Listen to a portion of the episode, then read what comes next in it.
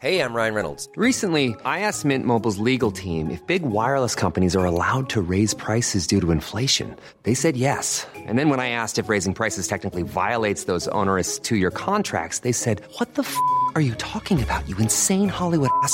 F- So to recap, we're cutting the price of Mint Unlimited from $30 a month to just $15 a month. Give it a try at mintmobile.com slash switch. $45 upfront for three months plus taxes and fees. Promo rate for new customers for limited time. Unlimited more than 40 gigabytes per month. Slows. Full terms at mintmobile.com. Spring, is that you? Warmer temps mean new Allbirds styles. Meet the Superlight Collection, the lightest ever shoes from Allbirds, now in fresh colors. They've designed must have travel styles for when you need to jet. The lighter than air feel and barely there fit make these shoes some of the most packable styles ever. That means more comfort and less baggage. Take the Superlight Tree Runner on your next adventure. Its cushy, lightweight foam midsole supports every step, and the extra outsole traction gives you the grip to just go for it. The eucalyptus fiber upper adds next level breathability to keep you going all day. Plus, the Superlight Tree Runner is comfortable and ready to go right out of the box. So, what can you do in a superlight shoe? What can't you do is the better question. And because they're super packable, the real question is, where are you taking them? Experience how Allbirds redefines comfort. Visit allbirds.com and use code SUPER24 for a free pair of socks with a purchase of $48 or more. That's A-L-L-B-I-R-D-S.com, code SUPER24. The Square Ball Podcast.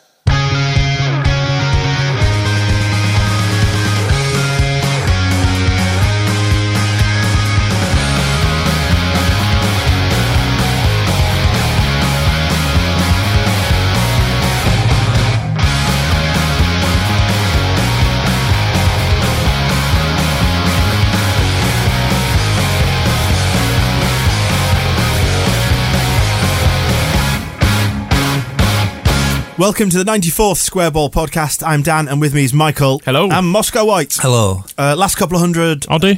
I think he, he's fading into obscurity now. A He doesn't, distant even, he doesn't memory. reply to messages anymore, does he? We do invite him, don't we? We do. One day. Rude. He's probably turned up on some much classier podcast at some point. He's probably right now recording something on the BBC that he just doesn't want us to know about. Um, anyway, last couple of hundred of copies of issue one of the magazine will be available again Sheffield Wednesday. 84 full colour glorious pages for just £2. Uh, loads on Uwe Rosler, heavy metal football, bit on Billy Sharp, all sorts of great stuff in there. You can get that online as well as subscriptions at thesquareball.net. White watching. Right then, season up and running. We are undefeated. We are without a win. Also, three games to to quickly trot through if we can. You say undefeated, didn't we lose to Doncaster? That doesn't count. That doesn't count in the record books. I'm pretty sure I had this discussion with some idiot Doncaster fan on um, on the internet afterwards. Yeah, the re- the record books will show it was a draw. The record books will also also show that Doncaster went through the next round and we didn't. Anyway, so it kicked off against Burnley. I think it will say lost on penalties. we kicked off against Burnley on Saturday the eighth, uh, twelve thirty live on Sky, and and then we've got the Doncaster game, which we'll come on to, and then Reading in this uh, sweep of games. So optimism running high into into the Burnley game. What were your thoughts on it? Pretty good overall. I left. I left happy, if a little bit upset to have not not kept kept hold of the lead. I was relieved that we didn't ke- keep hold of the lead. I think if we'd have won that game, the excitement levels would have been a little bit too much. I don't know if LS11's ready for that kind of party. We've been starved of joy for so long. It was dangerous. I mean, an 83rd minute winning goal, something had to give. They couldn't be allowed to go on. I thank Burnley and Sean Dyche, as I'm sure the West Yorkshire Police and the uh, staff at the hospitals also thanked him for uh, for just cooling things down a little bit, pour- pouring a, a little cold jet of water. Maybe it was Rosler's idea. Maybe Got to keep a level head with these things. he looked like he enjoyed Antenucci's goal, though. There was no level head there as he jumped into the air in his suit. It's nice to see. Yeah, fists pumping, head bobbing. I will say throwing away three points is uber practical though. It's a bit bit too German that I think, a bit too efficient. He was retaining the balance. We ended the game. Burnley one goal, Leeds one goal. We each take a point. Yin yang, everything in perfect harmony in the world. It's it's um it's just keeping equilibrium in nature. And by that token, then two lead strikers of years past and present scored. Antenucci opened the scoring. Decent goal, wasn't it, that one? He looked like he he's lived most of his life in nature, like a wolf. Have we forgiven him yet? No, No. I'd rather he hadn't scored. but you know, it was a good goal. You, you say, I mean, I'm probably controversially enough saying that I, I'm happy that we drew rather than won. I'm saying you favouring a 1 0 defeat. No, no, I, I'm, um, don't get me wrong. I'd rather he scored than no one, but you know, give it to nice Charlie Taylor, someone like that, someone who's never caused any bother. Is Charlie Taylor going to curl it in from 20 yards like that? Well, possibly not. Only Antenucci is going to curl it in from 20 yards like that because only Antenucci is so much of a selfish fucker that he's got no interest in playing for either his teammates or uh, the good of the club. Um, quite, quite a harsh assessment. Only so only two games he- into the season. Only he will curl the ball in like I- that, I mean- ignoring every other option. And he, he did actually. He tried it again a few minutes, either a few minutes before or a few minutes later, or even both. Fucked it up. While players looked at him like, "Just pass the ball." Like, I, I will say- I got this. Joking aside, there was an occasion or two actually in the Doncaster game where I was screaming for him to pass and he Yeah. didn't, and he should have done. Antenucci United, as he mm-hmm. likes to call it. That's that's who he's got a contract with that he probably won't even fulfil. Probably gets his own goal bonus. Well done, Mirco. Thank you, Mirco. Not that you better. We, we need to resurrect the book of petty grievances and get him in this for that. It's it's a, bit, it's a long time coming back that one. Crying off of a game with a cowardly fake injury is not a petty grievance. It's a huge grievance, which is now, even though I am prepared to give him another chance and will support his efforts in a Leeds United shirt, I will recognise that his efforts in a Leeds United shirt are not necessarily efforts for Leeds United, and like Michael, slightly begrudge begrudge his goals. But Beard looks good. It's all right. Um, And it was a good goal. I mean, it was. I was. To be fair, I was still celebrating it when they equalised. as was our defence. Loss of concentration at the back. Surprising when you've got Giuseppe Bellusci back there marking He is- marking such a danger man as Sam Vokes. he is the subject of quite a lot of internet um, fallouts, internet fallouts over Bellusci. Yeah, because he's he's been really good in defence. He's good for ninety five percent of the time, and then he does those things that he always does, where he switches off and gets caught out or gives it away, or I think a lot of the time he looks good in defence 95% of the time because Sol Bamba is saving his ass constantly. But then again, in this in this Burnley game, to be completely fair, um, there was a time when Bamba did a massive rick, I think somewhere towards the halfway line, and Bellusci then tidied it up for him. Admittedly, Bellusci then lost it himself, and Bamba had to come back and tidy it up for him. But they are covering one another. It's not just one of them. Mm. I know Bamba's less prone to it, but still. Which is surprising given that his nickname at Leicester was Bomb Scare and he's the one that we look to to be the responsible It's all adult. relative, isn't it? Going back to all the let's let's hone back in on the positivity. The new boys, Dallas looks good, very good in the early stages of this. Just nice to see someone playing out wide who wants to be out wide, rather than trying to drift in all the time. Because Mowatt played there a bit last year, and he did all right, but he's evidently a central player. He, he's constantly trying to just return to the centre circle. The Snodgrass comparisons don't seem a million miles away.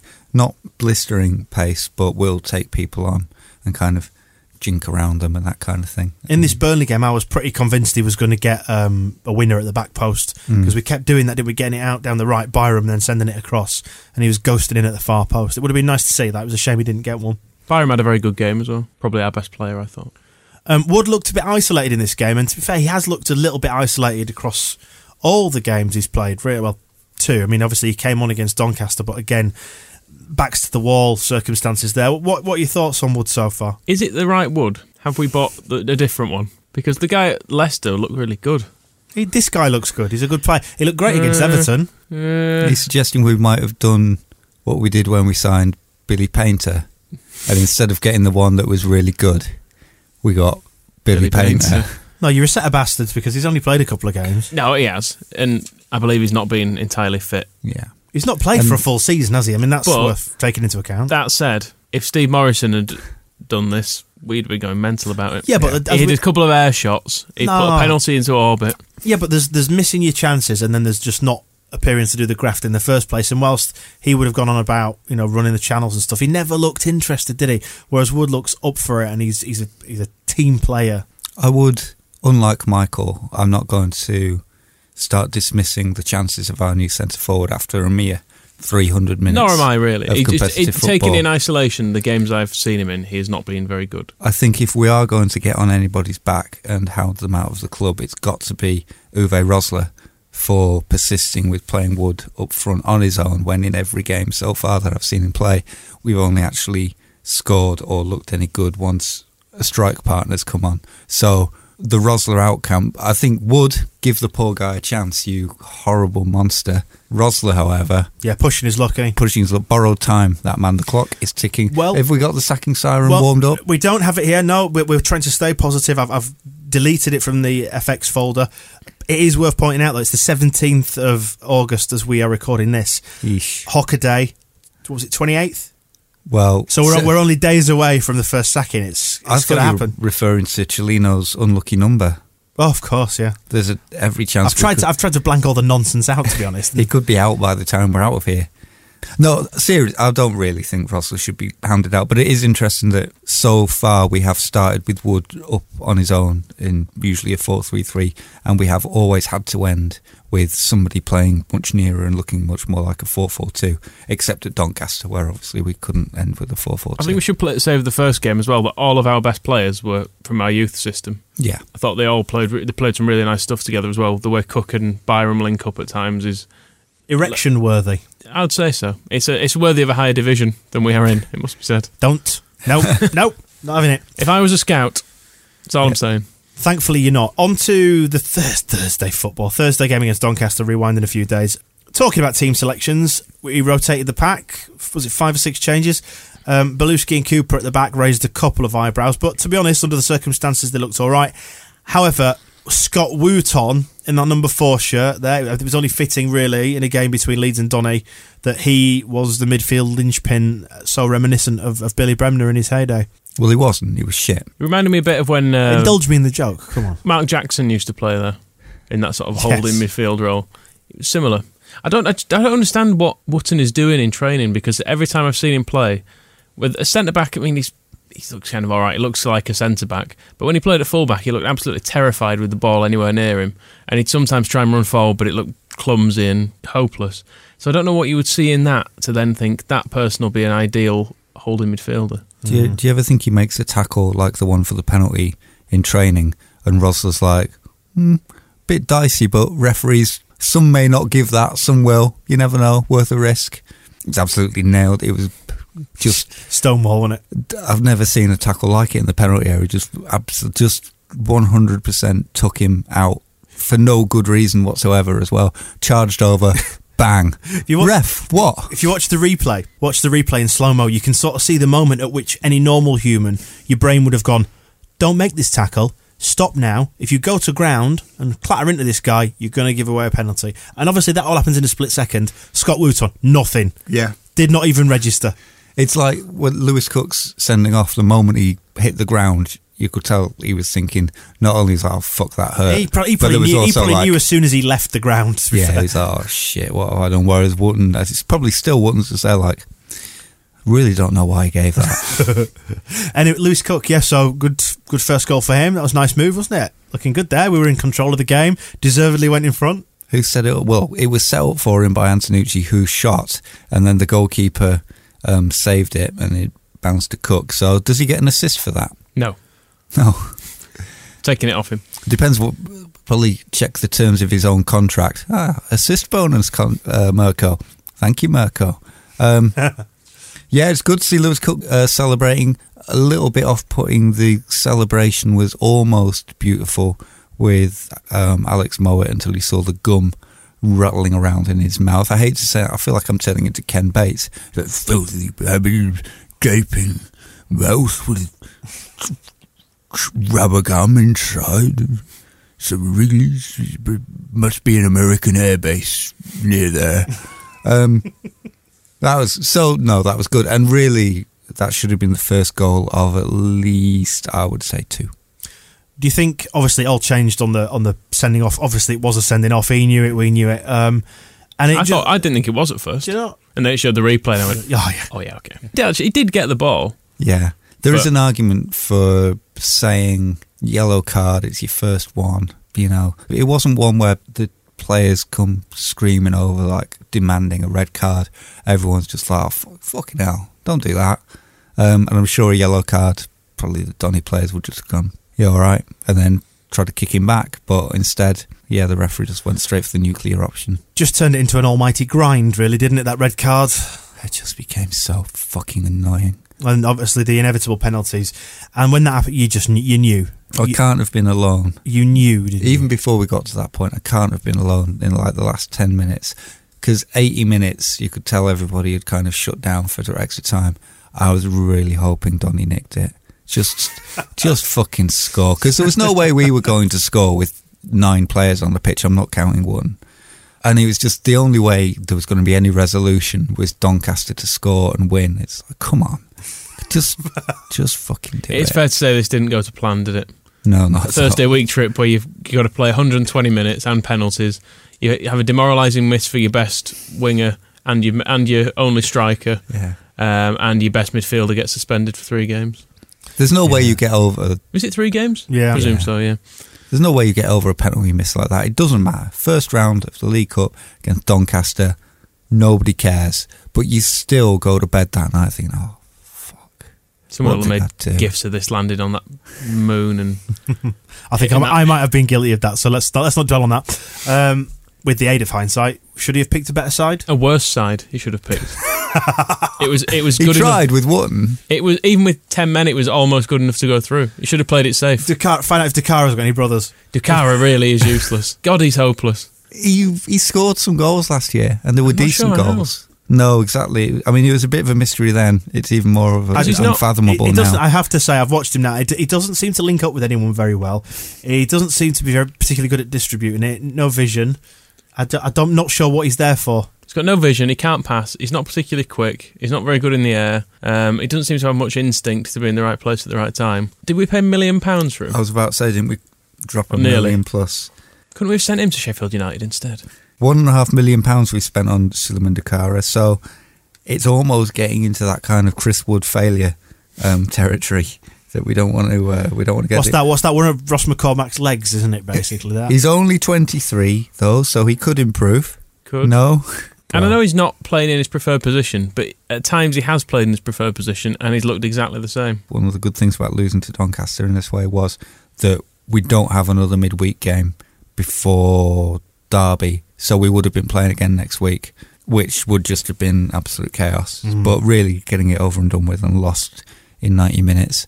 So we do actually get a break at some point because we lost this game. The only problem is we didn't lose it quickly enough. Let's fast forward to yesterday then. The Reading game. Kalvin Phillips stepping into the Lewis Cook shaped void. Uh, Cooper retained his spot. A couple of eyebrows raised there. Turned out, um, so Rosler says he was just giving Bellusci a bit more recovery time. I guess you'd expect him to play on Wednesday. Not a lot to talk about really in this. It was a solid performance, but um, really only there's the Bamba challenge early doors that could have changed it. He should have been sent off, shouldn't he? Really? It looked like a red card. Yes. Maybe he got away with what Lewis Cook didn't, where it's a referee going out. It's your first one. Um, however, it's also a referee ignoring most of the rules of the game where you can't just kick somebody when they're running through on goal. in mitigation, he he wasn't completely clean through, and there's nothing to say he'd have got on the ball. But if it had been the other way around, you'd have been screaming blue murder. He definitely wasn't going to get on the ball when he was fully bambered. I didn't go. It happened miles away. It seemed like the most exciting thing that happened actually was that crazy cold chairwoman's um, pop song before the game. with the rap bit as well. with the rap bit. I've not fully, I've not even fully heard that, but I know I said that the Burnley one, like with the equaliser, kind of cooling expectations a little bit. I didn't want them to be cooled so much to the point where we're just at the point of like, yeah, don't really care. Nil nil sounds boring. Fuck it. Yeah, Sunday, three o'clock, you should be having your dinner. Yeah, or watching a game on TV. If um, Sky, That should be four o'clock though. Three o'clock's just just wrong. if Sky are going to You fuck get, you up, get, that's why you get your dinner in at three, so you can watch the game that's on at four. if Sky are going to fuck up our TV schedules by making us play on a Thursday night so that they can show it, the least they should do is then show the game that then has to move because they moved that game. Yep. It should be, you know, all or nothing. yeah, be committed to it. If you're going to Yeah. show us every week, then do it every week. Uh, so right then, your thoughts so far on all this? I think relatively positive still, despite the fact we've got loads of rubbish strikers. no, I think Wood will be all right. I Yeah. do. I do think he's a good player in general. I think he's just had a he has had a bad start though. And the four three three, as many people are pointing out online, is bloody difficult to play and difficult to master. So, bit of time, maybe just to bed in. A couple of victories will help. Why don't we just play something easier? Four three four, something like that. Four four two. dunno. I don't know if it's that difficult. Do something easier. That's always been my attitude towards a challenge. If it's going to be hard, don't bother. Seems fair. And finally, then, um, Sean Dyche's thoughts on the Burnley game. That's obviously the all important thing we need to, to draw from this fortnight. We were promised full um, reaction from Mr. Dyche. Are we going to get that? I can't see any of his notes written down here. I was expecting I was expecting someone to have put them on the on the prep sheet. If, if only we had a worldwide system of computers that would allow you to tap into such information. I So mean, I can't I can't read what's not there, can I? what if we find it? Okay. The great finishes by that by the end of the hours. I was very pleased with Sam's attitude. He's got over injury and his sharpness is coming back. People kept asking I was going to replace Danny, but I wasn't bad at all. It was really tough feature on paper. And overall, I think the right result for both teams with lots of effort and desire. We have the belief that we will go under, and that was the case. We went goal down. We came the leads with never that sort of attitude, which means me. We're still in the market for players. Oh, not for the money we paid by some clubs. That can't have been all he had to say. That was all I had to say to the Yorkshire Evening Post, and I don't feel the need to delve any deeper. The news. So another couple of weeks of the transfer window being open. Anything else you would like to see us do, either in or out? Keep all the young players. Another winger. Um, I like Dallas. I like Sam Byram.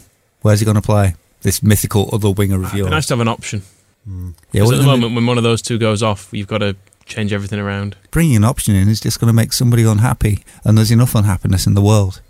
Not many teams only have two wide players. Hmm. You are allowed. There's you know there's no limit on them really. You can get more. But there's also no limits on happiness. Speaking of Byram, those rumours won't quite go away. Is that to be expected because the window's still open, or I mean, He- Juve keeps trying to shut it down? He was brilliant against Burnley. By all accounts, he was crap at Reading, though, so that's good. Maybe the further south he goes, nearer money, the worse he gets. But then that means he'll probably just end up at Newcastle because he'll be blinding every time he plays up north. See your logic. They scouted him apparently at Burnley. Sent an assistant manager and a head scout came to watch um, him specifically. If Newcastle stuck to form, they should sign Bellusci. John- he strikes me as a very Newcastle defender. We might be all right if it was John Carver who was doing it. Maybe, maybe just maybe. Um, so you think that's where we're lacking? Would you like to see another centre half? Maybe just to give us an option there. There's a. Um, is there still an argument for one in each position down the spine? I'd quite like to see us sell Doukara for one and a half million pounds. Well, mm, what about all the money we spent on his wages? I'd Are we still- looking to I think, I think realistically, we'd probably have to take one and a half million pounds. Okay, we'll just take the hit on that. Yeah. Rec- if you can recoup, that's normally the most you can hope for. Yeah, I do think I do think we're lacking as a in a up front as well, really. Because if we're going to stick with this this system, Wood's the only one that you really think is suited to play in it. We've not really seen Lee Erwin yet, have we? I forgot about him. He's a winger. It's a little bit wo- Worries me worrying. that he's not been seen. He looked all right uh, against um, Harrogate. But no, he looked all right against Harrogate, um, much as Wood Say it in some different voices. He, he looked all right against Harrogate. um, in terms of ex ex whites, Dominic Matteo declared bankrupt in the papers today. It was it was mentioned he's been gambling his money away. Rock bar closed all of a sudden. Has it? And being yeah, and being uh, cleared, either been cleared out or converted as I was walking past earlier. Well, that's that's news hot off the press. Were you walking around the city loop? Were you there just taking in the sights? Oh yeah, I was just walking down uh, down the call, see what was going on. Lovely. At Call Lane. Yeah, and the Rock Bar. Just to reiterate, since this has turned into a breaking news update, has closed. Mm. More news, and also it was announced on like Instagram yesterday. Ah. So hot breaking Instagram news from yesterday, confirmed by my own eyes. One um, ex-player who's not going to go short of cash right now is Ross McContract. He's got himself a new Cormac at Fulham. Not confirmed yet, is it? There's apparently they'd opened talks. I think into- they, I think he's signed one. I will stick my neck on the line and say he's signed that Cormac. until I can see a picture of him on the official Fulham website with a pen, I'm sceptical. They might reuse the last one. You never know. Well, I mean, these clubs trying to keep hold of their best players. What are they playing at? It's like they're trying. It's like they're aiming for promotion or something. I do love the sort of uh, the, the sardonic way in which it's been treated on Twitter. Oh, no, he's got himself a new contract. Ah, like it's the wrong thing to do. It's like, you know, have you never asked for a pay rise? You know, you've never, you wouldn't accept one if one was given to you. I mean, Uh, you know, They I mean, I'm, I'm confused as to why they would give him another contract when he signed Mm. one last year that was massive. As somebody, Well, I can't, again, I can't remember where it was that I saw this, so you'll have to forgive me. It might have been um, somewhere on WACCOE, actually. Someone was saying it might just be that maybe the contract had a particular clause in it that one of them didn't like, and they wanted to get rid of it, so they did a new one, and that was it. That's all it might be, and they might have just tagged on an extra year. You don't know. And to be fair, a lot of people who kind of say, well, he didn't do anything, um, have looked at Fulham's league position and assumed he didn't do anything. 19 goals and 11 assists. I'd love to have a player with 19 goals and 11 assists. We In had fact, one. We had We one. had Very similar to him. And I think he. Except Uh, the one we had had 30 odd goals, I think. He pays the price a little bit for the number of contracts, new contracts he signed at Leeds, but I think that has always slightly missed the point that several of those contracts were signed while Ken Bates was in charge and that the increases were perhaps not as generous. Well, no, they were exactly as generous as you would imagine a, a Ken Bates increase to be. Whereas, oh, he's greedy. He, I think footballers in this day and age, when they sign a new contract for an increased wage, will expect it to be more than a three figure per week number that they're increasing their wage by. And um, I'm not sure that was always necessarily the case when Ross McCormack signed improved terms at Leeds. Leeds love to trumpet it. Ross McCormack signed an improved contract. And um, yeah, and probably when he got home, he had to explain that it really wasn't going to go that much further. But It's just in line with inflation. T- 20 quid a week. basically. um, and yeah, you know, unless he does a Dominic Matteo, he's not going to be short of cash anytime soon, anytime soon. But he's also he's going to stick with Fulham and probably score another 19 goals and get 11 assists for them, and probably be excellent value for whatever they're paying him. Finally, I've got some news. I know you've been waiting for this one. Grandi Nagoye, obviously a, a hot topic here on the podcast for for many months now. We've been keen to follow his progress. He's now just got himself a loan move to Dijon in France. Um, The money grabbing bastard. let's hope he cuts the mustard. Yes, I went there. Thank you. That's good. There we go. Because Dijon is a type of Yeah, yeah mayonnaise. Something we found um, on the club website. This was turned up by the Twitter user at Danny White 93. He found a page uh, on the LUFC website, leedsunited.com forward slash chance. Now, not chance, but chance, as in songs, as in swear words, as in noise from the terraces. That's a, that's a scary development, wasn't it? Until we discovered it had uh, well, it come back from the from the GFH era was the first time that page had made it live. In fact, the whole fan zone is just um, a sequence of section coming soon. There is Chance, which has a photo of some fans, and then it's a section coming soon. Mascots, which has a, a very attractive photograph of Lucas the Kop Kat. Then when you click on it, section coming soon. And then a fans gallery. So, presume Oh God, let's hope not. yes, section coming soon.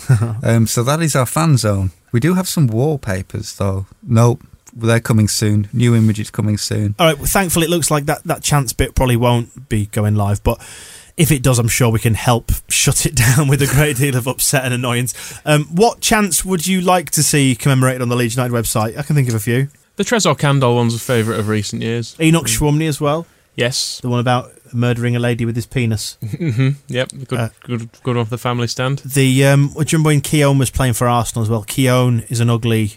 Mm. Mm.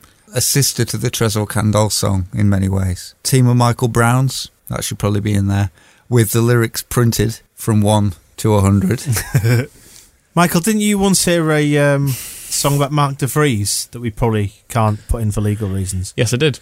Let's move on. I think there's probably a lot of songs about a lot of our players that can't be put in for legal reasons. However, if they can be put anywhere, it's the club's official website. The the resource is there, ready to be used. Would you like to hear or see rather the uh, Tony Yeboah song? Maybe that could make it Tony, Tony Yeboah, Tony Yeboah, Tony Yeboah. Hey, Yeah. there we go. That would I'd do. like uh, the. There's only one Carlton Palmer and he smokes marijuana. One that was a that was a favourite of the same era. Was that ever established as correctly true, or was Ah, that- probably not. No, it doesn't matter though, does it? What's the worst that could happen? Uh, speaking of Yeboah, 20 years ago, since he did that goal against Liverpool, that goal shot Thunder Bastard. What a goal. Best goal ever. Read all about it in the new Square Ball Mm. advert. That's- Wow. Synergy there, Michael. Good synergy. I mean, the Yeboah goal, doesn't that just make you feel incredibly old? Is it, is it not just one of those signs, hang on a second, I'm going to be dead soon? If actually, it's one of those exhilarating things that makes me feel forever young. Every time I look at it, I feel like I'm like a going to Leeds live, United Peter Pan. like I'm going to live forever. Is that because Tony himself was goal. uh, only in his early forties when he when he struck that? I was thinking if a man if a man of his age could do that, then there's hope for me. Yeah, I've still, I'm sure I've still got about ten years on Tony Yeboah when he scored that goal.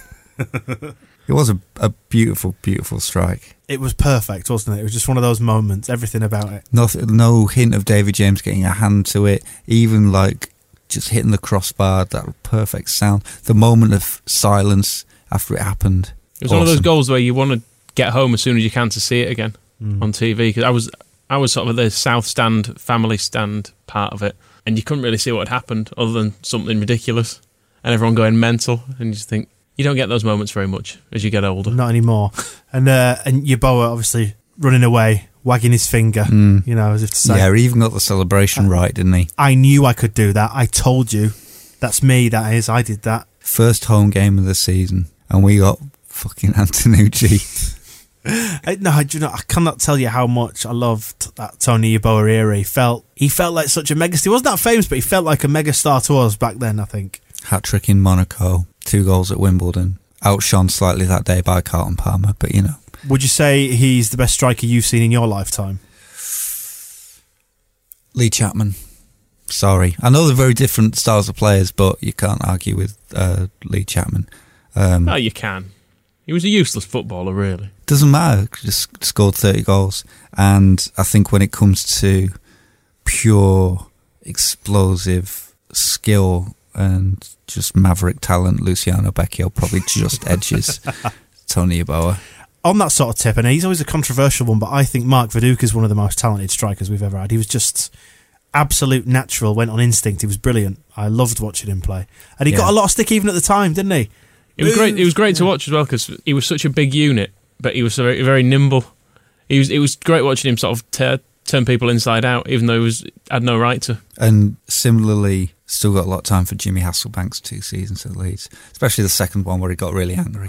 First one where he's celebrating every goal with a somersault was kind of fine. Then the second one where he's celebrating goals by basically punching David Hopkin. It was just, it was magnificent. And he was brilliant at that Motiv- time. motivating by keeping him angry. He got really angry, and other people scored as well in that season. Like, it was Ian Harte Ian scored on one occasion. He comes kick. over and shoves him in the face. Free kick at Portsmouth, and Ian Harte runs, he finds where the camera is, runs, strikes an Elvis pose, and then the next thing he gets smacked from the side of the head by Jimmy Hasselbaink. Just going, fucking stop it. Amazing. I wore my 96 97 yellow shorts um, to watch the game on Sunday.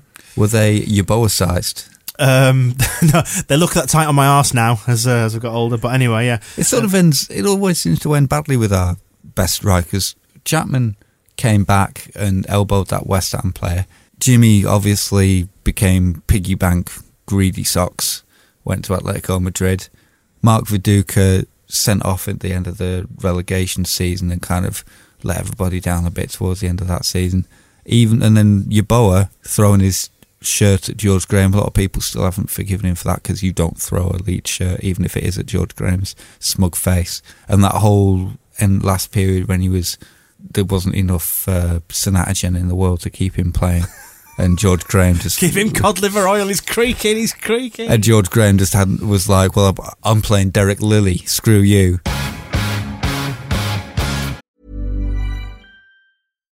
Every fan knows the right player in the right position can be a game changer. Put LifeLock between your identity and identity thieves to monitor and alert you to threats you could miss.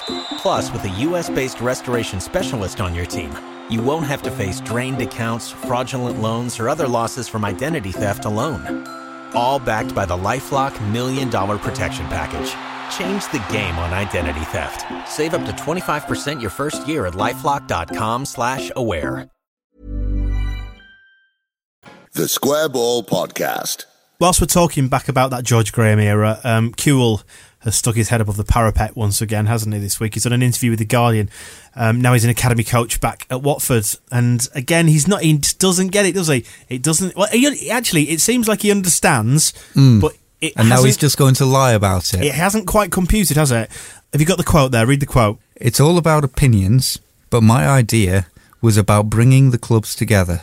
I mean, there's a problem there. It's almost like when he was leaving Liverpool, he's like, you know what? I've got the opportunity here to do some good. I'm going to bring the two clubs together. And what, you know, as if there wasn't the option that he would go to Galatasaray. He was like, I really think it's time that I came to play for you in order to to heal the wounds that still are open between your club and Leeds United. They was like, we don't need a striker. Yeah, but really, it's important to me that uh, that these that these clubs come close together. Yeah, we don't. We're not interested in signing. Transfers don't work that way. You don't, don't walk into a club and just go like, I'm here as an ambassador. yeah. Piss off. Um, you've also got to look at it as um, This is after Kewell my- again. This is yeah. back to Kewell, sorry. After my Liverpool, I didn't have a Liverpool career. After my You had as Liverpool much of one as career, he did.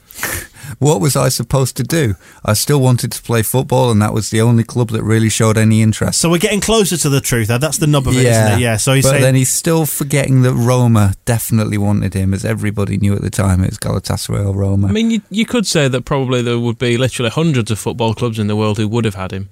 What Yeah. he mean, I think what he actually means is, which is probably just forgotten. What he probably means is Galatasaray were the ones who were willing to pay him the most money. I think that's what he means. That's what he meant to say. Not that no one else they would were have the only in club the that, world. that really showed interest in the form of meeting my wage demands Mm. and Yeah. the fee.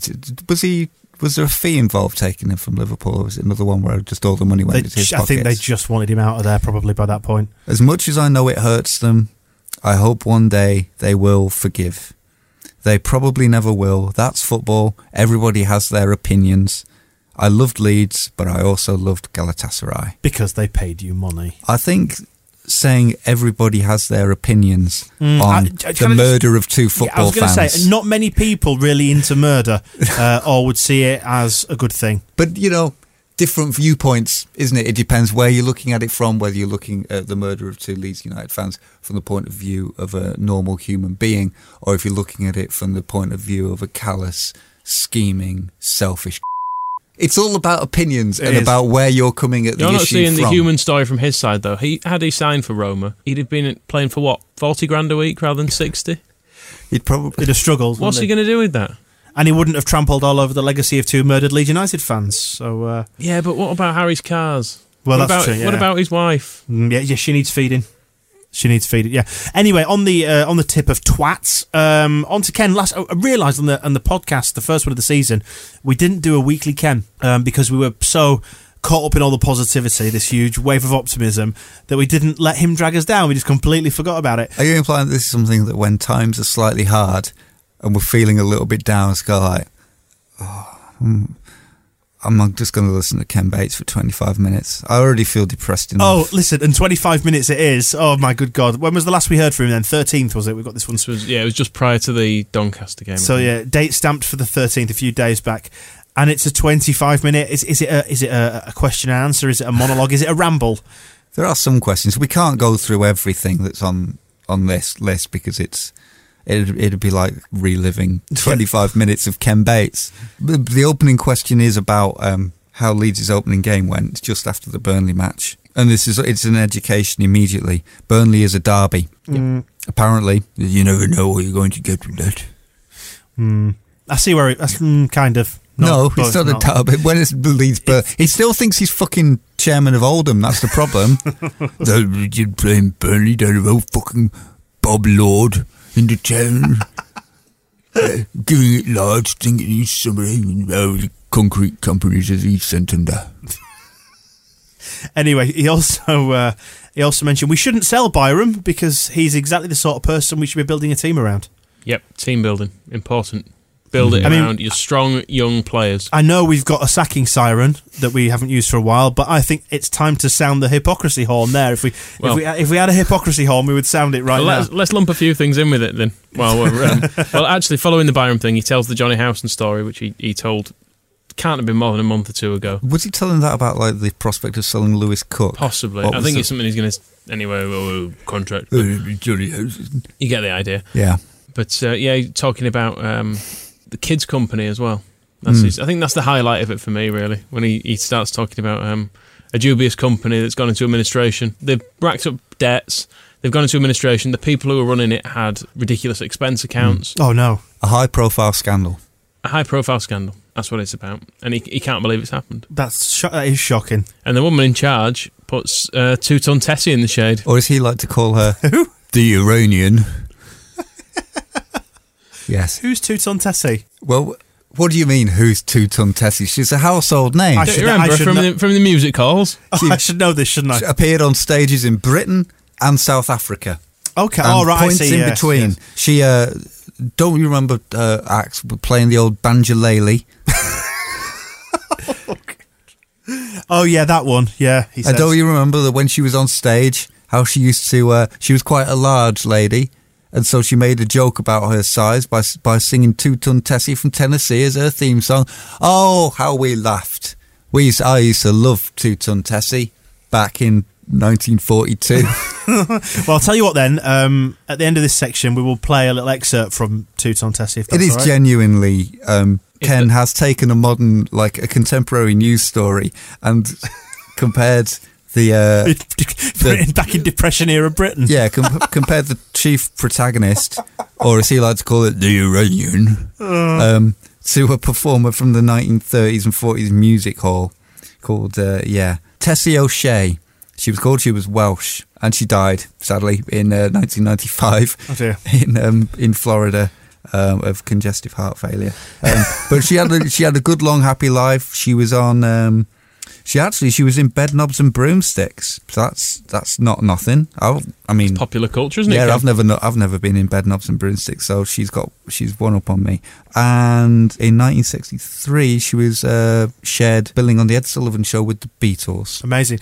Um, Well, I- can I stop you there? I want to talk about farmers. sorry. He talks about farmers for ages. Of course he does because it's relevant to Radio Yorkshire. Because of the He's- he's- Morrison's milk thing, he goes and say in What's, 1980 what's this about? Sorry, co- give us context. There isn't really any. He just starts talking about farmers. Some farmers have been complaining because they don't get paid enough for milk. Right. Basically, Ken said his solution when he bought a farm back in 1981, Of course he did. um, when it was good because you could still smoke in your office and smack your secretary on the ass. And you got to remember that you've got to put this in the context that it's a dispute in 1981 with the Milk Marketing Board. That he, I, and he's, I can't remember the details, but it was 30. In fact, he's almost sounds indignant that he's expected to remember the details of this anecdote that he starts telling himself, I can't remember what happened, it was 30 years ago. But, and Sounds like a Nazi war criminal. So, sounds like one, Sounds like one. Sounds like all he's doing is selling milk. but yeah. But the farmers are to blame, really. Right. Well, what's his suggestion? Uh, learn how to make some cheese. Sell some cheese. That's it. He, is it? he once sold ice cream, and it was the best ice cream in the world. And you could people used to buy it from hundreds of miles around, which fits in with the ethos of buying local. Mm, which he also does. He also suggest that right. Only buy locally unless you're buying my ice cream from 300 miles away. In which case, buy from somewhere not as local. Yeah, it's worth pointing out the way he phrases it is that if is that basically get off your backsides and learn to exploit milk. Is he, sorry, Just pulling is he, at those cows' tits and turn it into something. is he suggesting that farmers are lazy? Basically, yes, because it, dairy farmers are lazy because they are not fully exploiting milk by using it to produce cheese, yogurt. Ice cream or clotted cream. I mean, Now, I would dare anybody. I have a lot of respect. Ken for the, Bates, everyone. I have a lot of respect for the farmers in this country. I would dare anybody to go up to a dairy farmer, especially perhaps one that is protesting outside Morrison's, and say, "You know what you should do? Fucking learn something about fucking milk. Make some fucking cheese, you knobhead. Here, A lot of these fishermen, they don't even make a, a simple parsley sauce. They're just selling it as raw fish. hey, mate. Have you ever thought of fucking battering it? People might fucking want it then." Name's Ken Bates. I'll give you a fucking business card. You want some more fucking bright ideas? He ta- when he eventually tails off about cheese, he goes, anyway, and um, what Massimo can do is make Yorkshire milk, Yorkshire cheese, and Yorkshire everything else that's made in Yorkshire. What about our box competition? Is that what he says? Oh, like Yorkshire, everything else. I've got you some Yorkshire, Yorkshire. It's like, yeah, I can imagine him at the Palladium in the 1930s. Hey, Tessie, fatso. What you say? Make me fat. It'd be funny. Final word about the museum. Of course, that's been uh, in the news. What did you mention about the museum? Just that him and Suzanne are off not to really fund it. worth- To be honest, I'd rather the thing never fucking open than have his name anywhere near it.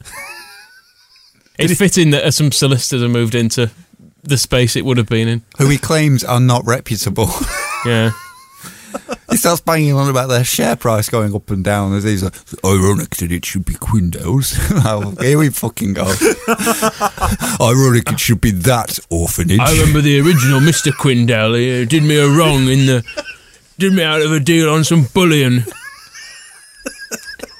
And finally, finally, didn't he blame GFH as well? In a way, he, he didn't even get the courtesy of a reply from the Arabs. Yeah.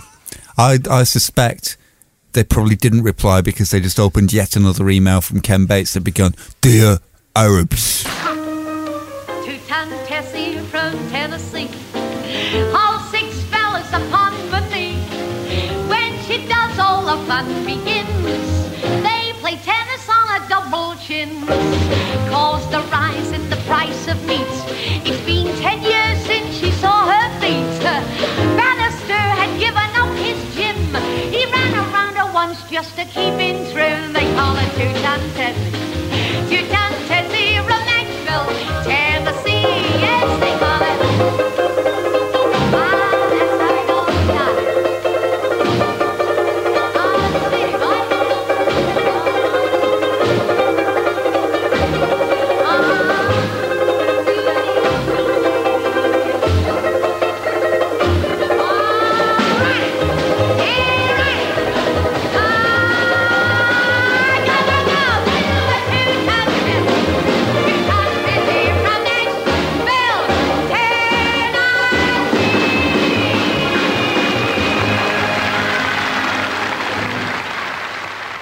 Coming up. We go again on Wednesday then against Bristol City away. Um, there's a being back at Ellen Road. They haven't won a game yet this season. I think I tipped them for promotion. uh, played three, lost three. They lost to Sheffield Wednesday on the opening day. Then Luton, they went out of the League Cup to them. And then Brentford at home at the weekend, they lost four goals to two. What league are Luton in for crying out loud? the 80s. Very good. Have they still just got those executive boxes on the side because they're not allowed to have any away fans? They're still fighting on the pitch with uh, Millwall fans. So they've still got Mike Newell with his 1940s attitudes. I've got a bone to pick with um, with Bristol though. Where the fuck have they got all their money from? Spending all that money on a striker. What right do they think they have? Well, guess who signed for Luton as part of our preview of Leeds versus Bristol? Oh, let me think. Uh, uh, uh, uh, Kevin Nicholls. No, although I'm sure he wishes he had. Craig Mackail-Smith Oh. has signed for League Two Luton Town FC. Really? Yeah, that's an odd one, isn't it? Fee not applicable, it says. He yeah, he's played two games, uh, scored no goals so far. Anyway, back to Bristol. What possible relevance have Bristol got to anything? Oh, They're they're overdue a win, yes. as are we. Yeah, at least we haven't lost all three. We've got that. We've got that advantage over Bristol City, and they've been losing by a few as well. Two goal margins in every game: two 0 three one, two four. So they're scoring more in each game. I could, yeah, cheeky bet. It's going to be Bristol three, Leeds United five, if the pattern continues. And all patterns, I don't see why they shouldn't, unless it meets an equal and opposite force. As you just reminded me then in the break, Michael, um, this was the last time I vomited on booze, I think, was in Bristol. That can't be the last time. I think it is. Never. Yeah, I think so. Is that rare? I do it all the time. Because I have a weak stomach, not that I drink excessively that Mm. regularly. Are you sure? This will have been Bristol Rovers rather than Bristol City. No, no, was? City. Oh, I'm, st- I'm still hankering after an away day to match this one because it was great fun. Because I'd been working the night before, uh, got to bed at 4 a.m. He picked me up at 8 o'clock and we started drinking at about 11, was it? Or something like that. Yeah. Would you know what you Nice day. should do? 'Cause, I mean, tickets are in short supply for this one because Bristol's redevelopment they can barely let like 20 people in.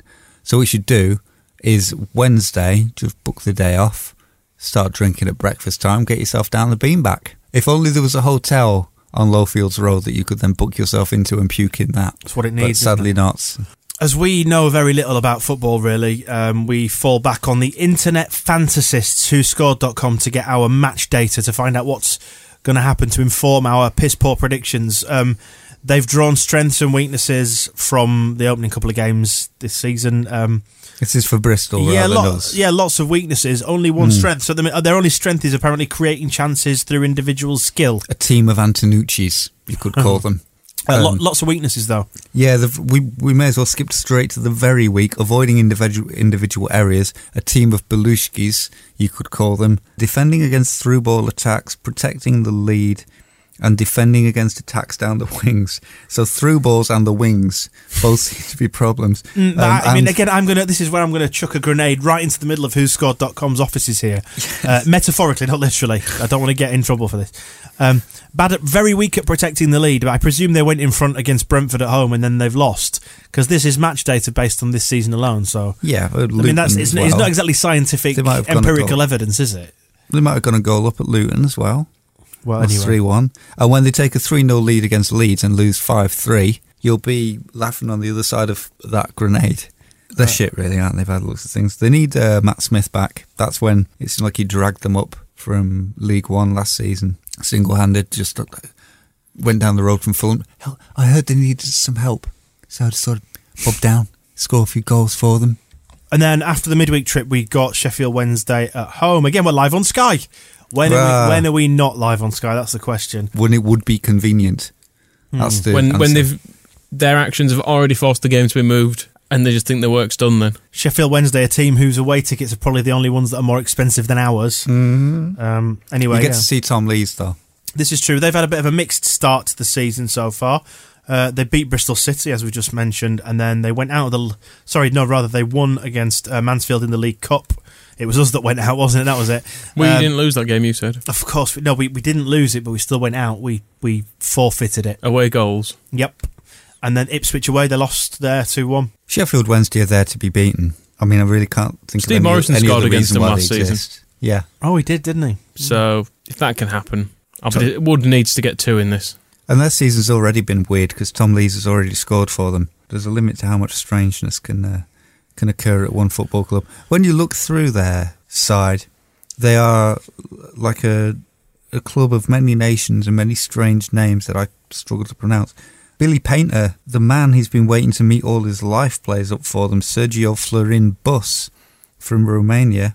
A reference there for long-time listeners to the podcast. You may remember Billy Paynter waiting for his bus. Bus being a metaphor for goal. Yeah, they have a Marco. Well, he, sc- didn't he score a hat trick? Three buses, I don't know. William Paynter, and a goal described as world class. We should probably. Uh, Oh, are we talking recently? I thought you meant like for us. no, no.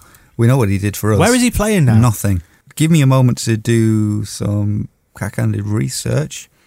Um, Billy Paynter is now at Hartlepool United. of course he is, yes. Um, I knew that. and three wins in three for Hartlepool, and three in three for Billy Paynter. Spearheaded by Billy Paynter, wow. Let Playing me- alongside uh, Woods, one-time Leeds youth product stolen by Chelsea. Oh, Oh, right. I thought you meant Chris Wood. I was like, hmm? Joe Allon, former Hartlepool player, is backing Billy Paynter to break his record of 35 goals in a season that he scored in 1990-91. That's a long time ago, so it's about time someone broke it. This is the best start to a season I can remember for Hartlepool. I'm trying hard not to get too carried away, but I think Billy Paynter could score the goals that lead the Pools to promotion. He is proving just how clinical he is after being shown some love by the manager and the fans following his poor treatment at Carlisle. Uh, yesterday against York was particularly pleasing because of the fighting spirit that was shown by the team. They went a goal down, and I might settle for a draw after that, but they got back into the game and went on to win. It's all part of a fighting spirit that Ronnie Moore and his team have instilled into the side since the day they took over. Is Ronnie Moore Sheffield Wednesday manager? No, he's Hartlepool manager. Okay, I'm getting confused. That's why he's giving the love to Billy Paynter that he's obviously withdrawn from his His errant son. his errant son, Ian Thomas. Ian Moore as he once was, but Ian Thomas as he is now known. He's transitioned. No wonder, no wonder Billy Paynter's getting the benefit of all the love that he used to bring the best out of Ian Moore from his dad. Leeds Sheffield Wednesday. Uh, Billy Paynter to score two. They're sponsored by Leeds to they're win. sponsored by a tuna company. There you go. That's nice. Which is a shame because they used to be sponsored by the Fires of Azerbaijan. True.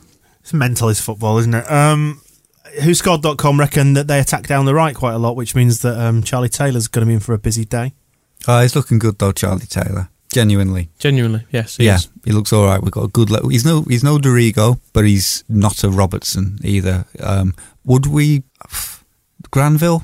Is he a Granville? Probably better than a Granville. Yeah. He's, he's heading for Mickey Gray territory. Is he on the Mm. grey? Where is, where is he on the grey scale? He's He's grey. Good. He's grey. Right, and then we've got Derby away uh, Saturday after that. This one again, live on Sky, 5 past 12 kick-off, not half past. We'd never ever win at Derby, do we? No. Don't get caught out with this. However, the cruciate ligament injury suffered by Will Hughes, I like to think, was Rudy Austin's last act before he was deported um, from these shores. and reported he has been. He owed him one for a long time, and I always hoped I would see it in a Leeds United shirt. But since he can no longer ply his trade in this country, any trade in this country, including dismantling boys, um, I'm glad to see somebody has. Poor Rudy, Will stuck at, stuck at Calais in that camp, Yep. trying to get through the tunnel. Derby have started a bit like us, nil nil draw, nil nil draw. That's similar to us in the sense that w- we drew some games, um, and they went out the League Cup as well to Portsmouth. But Something's got to give, Moscow. they lost that Something's got to properly. give between us and Derby. What's going to give? Um, Stephen Warnock's hamstring. I don't know. Oh, that's where he is, yeah. Is he playing? Probably not, I'd say. I was I completely lost track of the fact that um, Steve McClaren didn't stay over the summer. We really don't like football, do we, on this podcast? And, and anyway, listen. Who did their- they replace Their him with? weakness Paul, is... Paul Clement. It's, They're- got, it's Clement, but Well, Ah. he, They've gone all fancy foreign, haven't they? Because they're weak at aerial duels. It's all that tippy tappy, namby pamby foreign muck now. Won't catch us doing that. nope. So the area. So this is the game maybe where Chris Wood is on flames because he's going to slam in various headers. Stephen Warnock has started one and he's been subbing another used sub and unused sub as far as I can tell. So that's what you'd call a very indifferent start of the season. Right, pull it together, chaps. We We've got that Tom Ince mind. Hey, listen. So there's somebody else for Rudy Austin to target. Bristol City away, Sheffield Wednesday at home, Derby away. What we're reckoning from this uh, this run of fixtures? Four points. Moscow. What do you think? Five points. Can we get that? Three, four. Yeah, we can. yeah. How do we get four? Oh, right, win, loss, draw. Uh, oh, good God, Two for a win. Yeah. dear me, eight points. absolutely scraping the barrel. You, Oh, I don't know. you say four, you say five. I'll say six. Who are we playing? We'll beat Bristol. I think we'll lose an irritating game to Sheffield Wednesday at home. And then we'll lose to Derby as well, so three points. The Ken Bates Villain of the Fortnight. This is the fortnightly award that we give to somebody who has contributed to our ongoing state of perpetual misery as Leeds United fans. It's supposed to be torture, and it continues to be torture. There is always somebody available to torture us. Um, so we like to recognise that person every fortnight. And of course, as is customary, first nomination is for Kenneth Bates himself. Can't win it, but we have to nominate him. Presumably for for all his chatter about milk and Arabs and the museum and everything. And the 1930s and To claiming, Tom Tessie. claiming he knows everybody's business better than they do. Hey, Billy Pater, well, you score some fucking goals, mate. That's what you should do. You're a striker. That's what I'd do if I were in your boots. Yeah, admittedly, I couldn't fit in your boots because I've got a club foot. Anyway. which he never mentions. Um, Never mentioned. Chris Wood, uh, he has to go in here for that penalty. The penalty that sealed our defeat against. I do struggle to think of a worse penalty taken by a Leeds United player. Is it fair to include him and not Sam Byram? I'm saying was worse. yes, absolutely. Um, but I just want to make sure. Mm, okay, let's include Byram as well, just to be fair. Okay. Byram's was rising, but it was within probably a yard of the bar. I'd dread to think if someone did the, uh, you know, the sort of goal line technology where they freeze it at the point at which it crossed the goal line. It must have been two or three meters over by the po- that point. Seems fair. Yeah, okay. Uh, Lewis Cook, do we want to nominate him for wanton violence against that um, innocent Doncaster boy? No, I He scored know. a goal, bless him. Or that cancels it out, I guess. Yeah, He- he Yeah, was, yeah. He, brought, what you he brought joy then misery, so he's, yeah, we'll let him. What we should nominate him for is for chewing gum during a football match Mm, that, yeah, and for celebrating with his mouth open. we disapprove of that. Two strikes, yeah, definitely. Uh, GFH should be nominated, I think, for, for scaring us with that um, chance page on the website. Let's hope somebody at Leeds United is listening to this and puts paid to that page, ever getting any content on it. Just take it all down. There's nothing to be seen in the whole fan zone. So if you're not going to use it, we'll just take it away. Any other nominations then? And, and I'm looking at you here, Moscow. I don't really want to say his name, but let's just say a certain so-called striker at Millwall who has not rebuilt his career so far with Neil quite, Harris. Is it Neil Harris? with quite the style or the uh, the elan that Billy Paynter has, who said this week, "I work hard and run around, which is what the fans ask as a minimum. That's appreciated at Millwall, but it can go unnoticed at other clubs." where it's about how many times you score from 30 yards, how many Cruyff turns, how many step overs you can do. And I'm not very good at any of that stuff, but Gaffer knows what I can do. Who do you think that is? Who's saying those those words like every single one a jab in the eye of Adrian Tavares? It's not about Cruyff turns and step overs or scoring 30 yards or even scoring goals at all. It's about running around. Is that, is that Steve Morison? And is he suggesting that we didn't appreciate his quote unquote hard work? And he's also suggesting that he worked hard. I don't remember Steve Morison working hard. I remember Steve Morison lumbering onto the pitch looking shite and then lumbering off again while he barely breaking a sweat. And now here he is saying that his the way he runs around is appreciated at Millwall. Anything that is appreciated at Millwall, Steve needs to remember, is being appreciated by utter idiots, knuckle dragging fools. To a man. Michael, he's not going to let anybody else win this award but Steve Morison. I'm he? happy for him to have it, to be honest. Should we just Um, give it to Steve? I actually was quite uh, into the idea of giving it to Chris Wood. I think he's getting too easy a ride from the Leeds fans so far. I think a, a, an early Ken Bates villain of the fortnight is the perfect introduction to our three million pound striker to welcome him to the club and give him the same uh, give him the same warm welcome Steve Morison enjoyed. Any other business? On the last podcast, we did mention that we need to draw a winner for John Howe's book competition because we didn't do that at the end of the season. We do need to do that. Mm. Yeah. So let's do that Yes, in the next podcast. yes, that's a good idea because I want to go home. We've actually sorted through the entries. God, we're bad people. We're really bad people. we will do. We will give this book away because Once we've read it. we promised. Yeah, all right then. Final words then for we'll do that next time. Final words for the magazine. Issue one. Last couple of hundred copies are available against Sheffield Wednesday. Get down early if you want to bag yourself one of those. Otherwise, you can get it online at thesquareball.net. Just click through to the shop and you can buy issue one there. 84 pages, full colour, pretty drawings, nice words. It weighs a ton, but in a good way. Yeah, so that's uh, available Sheffield Wednesday. Issue two is that going to be Brentford, I believe, on the 12th of September. That correct? yeah, something like that. Cool. Look out for that one. And of course, subscriptions still on sale on the website as well. If you want to guarantee one through your door, or you want to get the digital subscription, and of course, if you do get the paper subscription, you get a digital subscription chucked in with it as well. Um, full details of that on at the thesquareball.net. That's it for this one. Um, you can get in touch with us via loads of different ways. You can listen to us on um, Apple and Android devices via the Acast app, A C A S T. It's our new uh, our new method of speaking to you. Of course, you can find us on SoundCloud and get us through iTunes. Email podcast at thesquareball.net. You can get us on Twitter, Facebook, and Instagram, and in person at Elland Road if you want to. We still do that, don't we? We talk to people If we have to. yeah, now and again. Don't we, have, don't we have other people to do that? Do we? I've never seen them. Anyway, listen. we used to have Oddie, but And thanks for listening. It's bye from me. I'm Dan, and there's Michael Bye bye. and Moscow. goodbye. Hopefully, one day Oddie will return to the podcast. If you're a new listener, by the way, and you're wondering who this Oddie character is that we're referring to, you'll have to go back and listen to the old ones. to He'd have known who understand. Two Tessie was. That's all I'll say. We'll speak to you again in a fortnight. Bye bye. The Square. Head over to Hulu this March, where our new shows and movies will keep you streaming all month long. Catch the award winning movie Poor Things, starring Emma Stone, Mark Ruffalo, and Willem Dafoe. Check out the new documentary, Freaknik The Wildest Party Never Told, about the iconic Atlanta Street Party. And don't miss FX's Shogun, a reimagining of the epic tale, starring Anna Sawai. So, what are you waiting for? Go stream something new on Hulu. Join us today during the Jeep Celebration event. Right now, get 20% below MSRP for an average of 15178 under MSRP on the purchase of a 2023 Jeep Grand Cherokee Overland 4xE or Summit 4xE. Not compatible with lease offers or with any other consumer incentive offers. 15,178 average based on 20% below average MSRP from all 2023 Grand Cherokee Overland 4xE and Summit 4xE models in dealer stock. Residency restrictions apply. Take retail delivery from dealer stock by 4 1. Jeep is a registered trademark. Every fan knows the right player in the right position can be a game changer. Put LifeLock between your identity and identity thieves to monitor and alert you to threats you could miss.